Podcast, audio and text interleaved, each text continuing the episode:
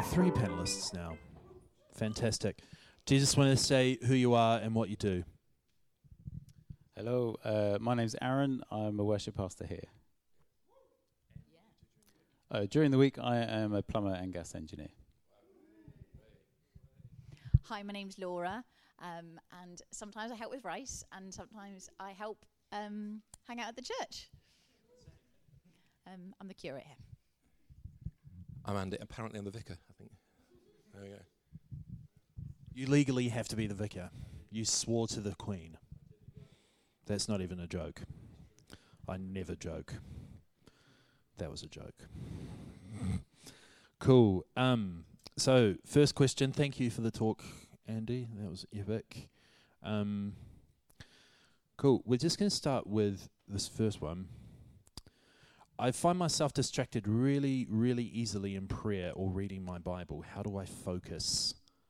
How do I focus? So, how can I focus more on Jesus, basically? Yeah, is the first question.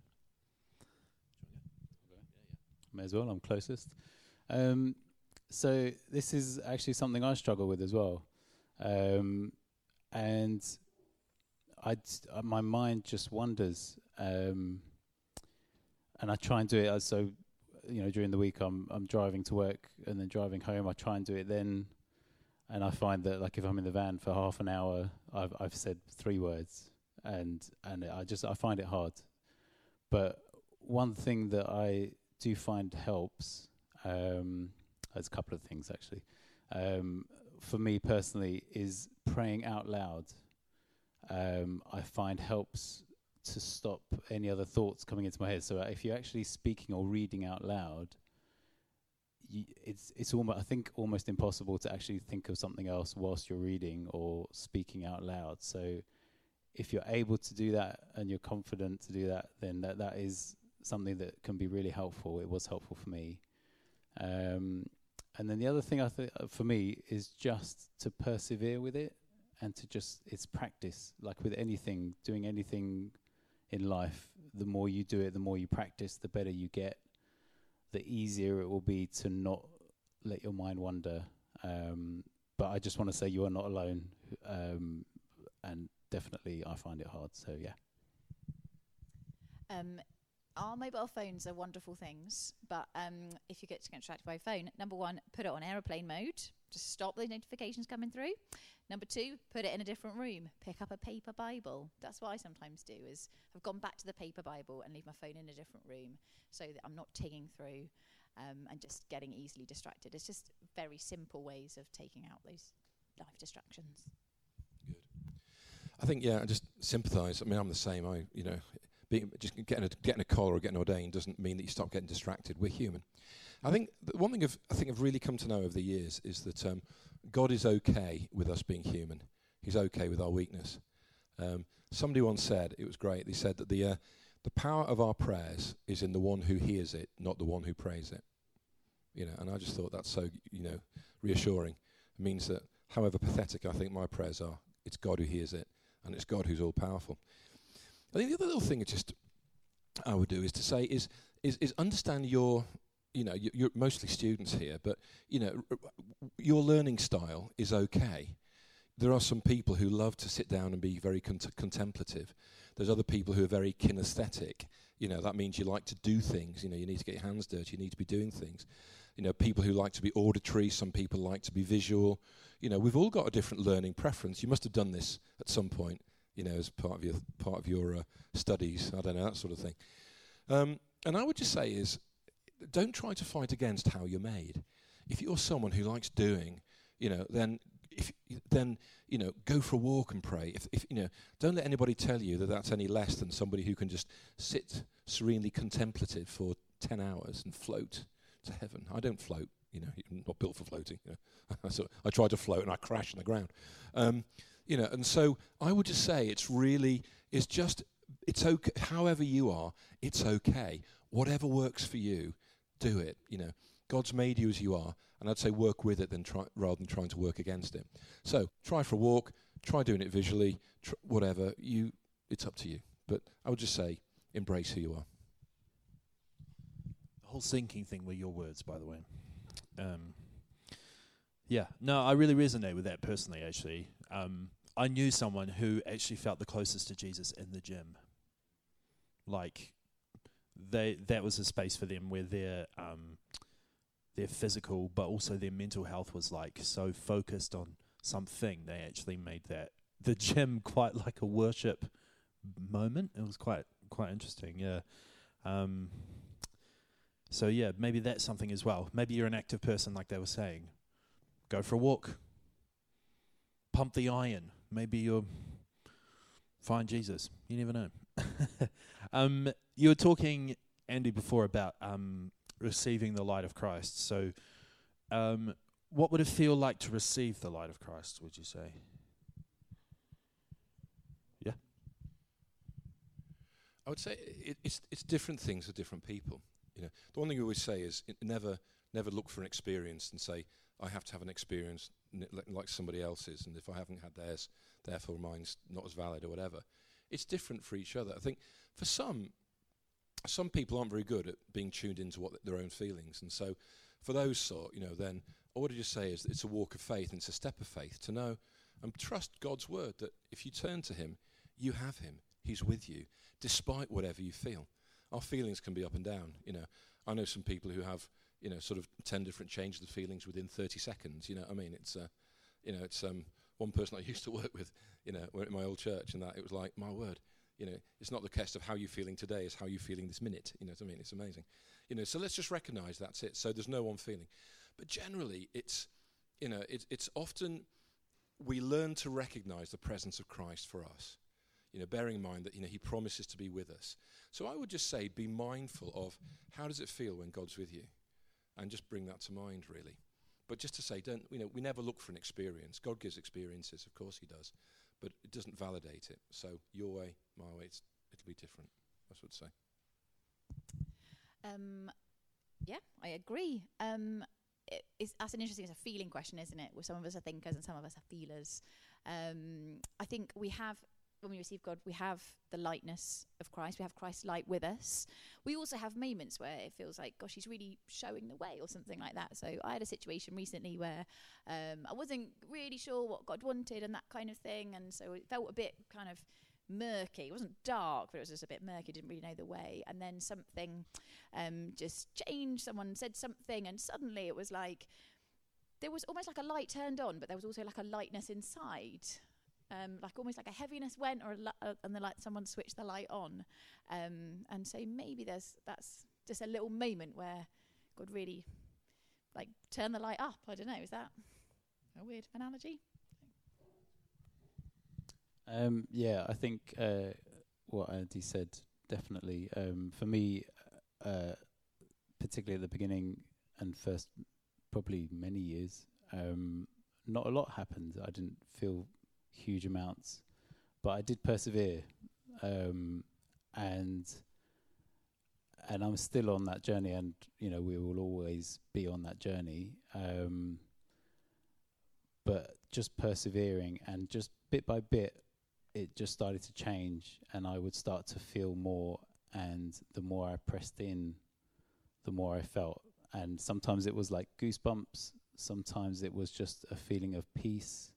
And sometimes, you know, things would happen, like I wouldn't know how to get out of a situation, and then I would eventually pray and God would answer. And, you know, it's so many different ways, but those are just, you know, for me personally, those were ways that, God spoke to me. So, thanks, guys. It's really insightful. We'll just go for two more. There are so many devotionals out there, but how can I study the Bible with just the Bible? Dun dun dun.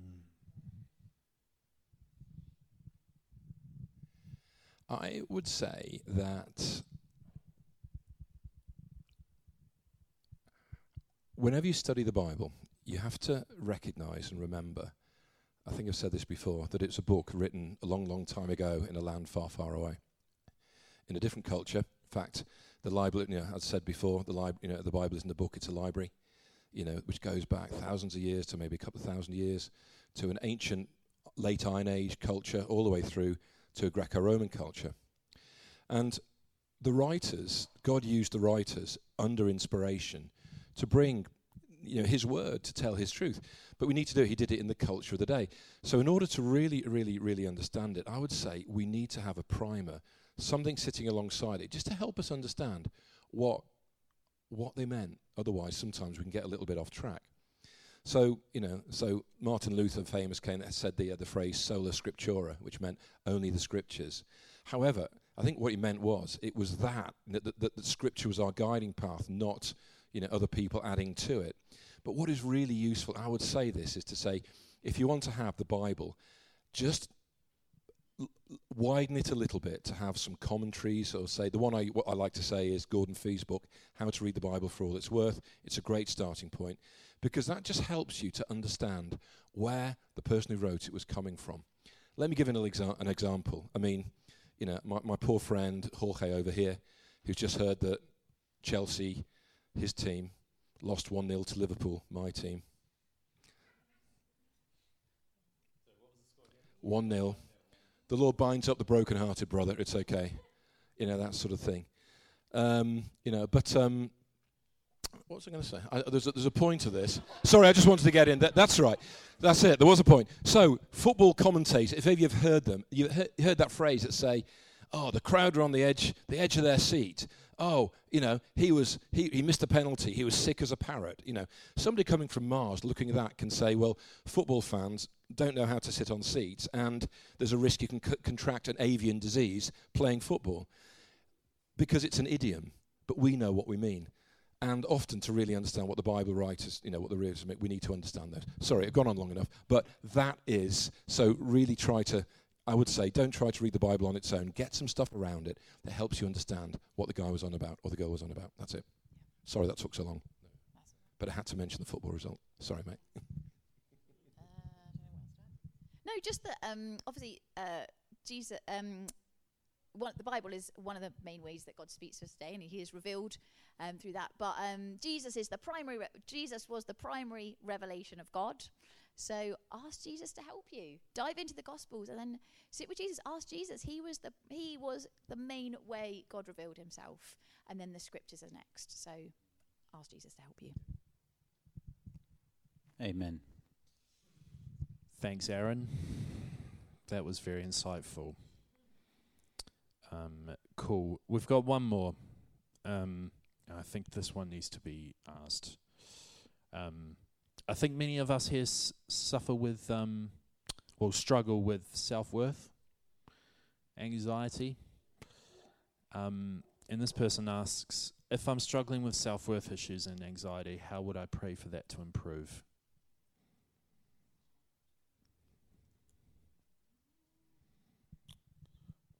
Find community, that's what I would say. That's probably the first thing I'd say.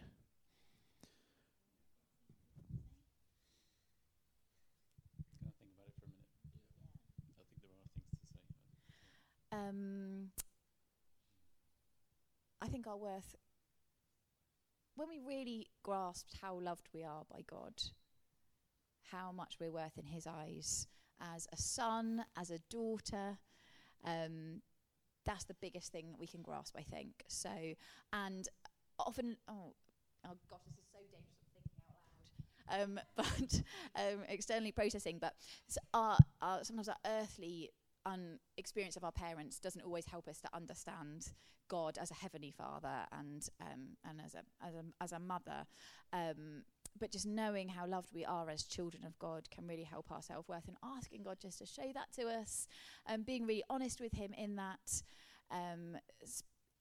doing some kind of reading and studying around God as our perfect heavenly father, drawing our worth from him, not just from generating it from the inside, but really knowing we're made in his image, we're so precious.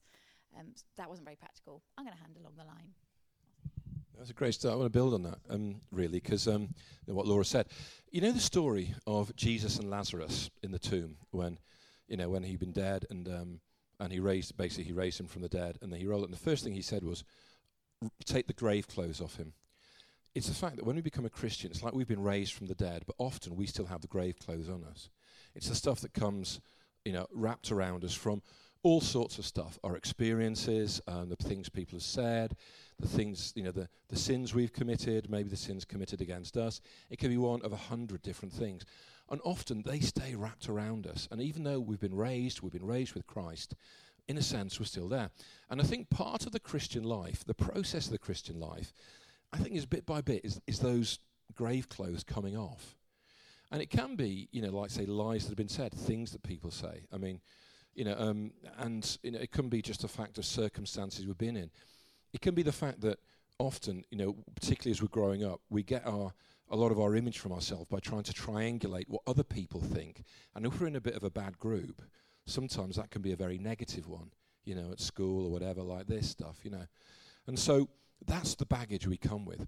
And Jesus comes in and he raises us to life. And then he starts to bring truth into our lives. Truth through his word. He says, how I see you. Often truth spoken through other people about what they see in you.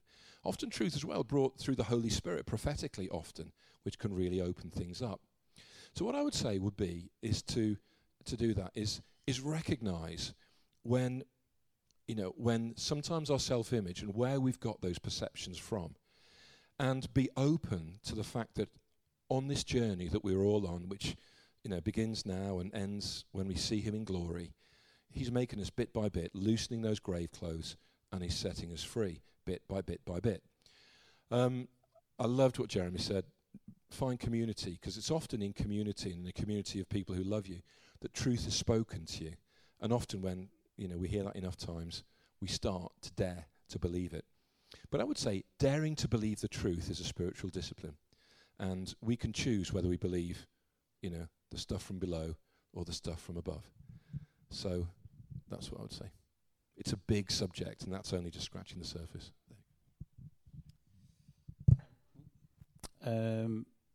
So being a worship leader, my tendency is always to go straight to worship, which good worship is basically just the Bible in song form. And there's, the song that immediately came to mind is the song "Who the Sun Sets Free is Free Indeed," and it's just about understanding that we are who we are is actually in the Bible. It tells us we are children of God, and God made all of us, and he didn't make any mistakes. And sometimes that can be hard to wrap your head around. And there are, people born with disabilities, and there's all sorts of, things about that are hard to kind of understand for us. But I would just encourage you, worship is an incredible way to learn who we are in Christ. It's the first place I go to when I'm in a difficult situation, when I'm struggling with something. It's the first thing I want to do is just worship, usually on my own, just so that I'm not, distracted or, influenced by anyone else around me. So,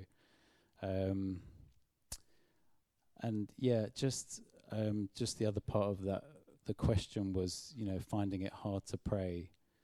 And I suppose it's just going back to the perseverance thing again, is to just don't give in.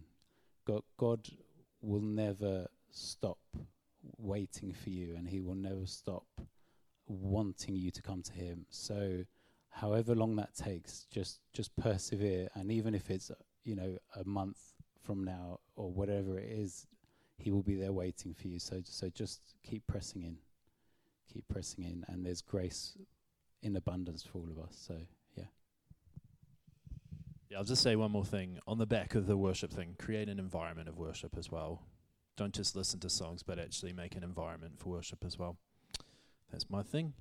Fantastic, thanks guys. Can we give them a hand?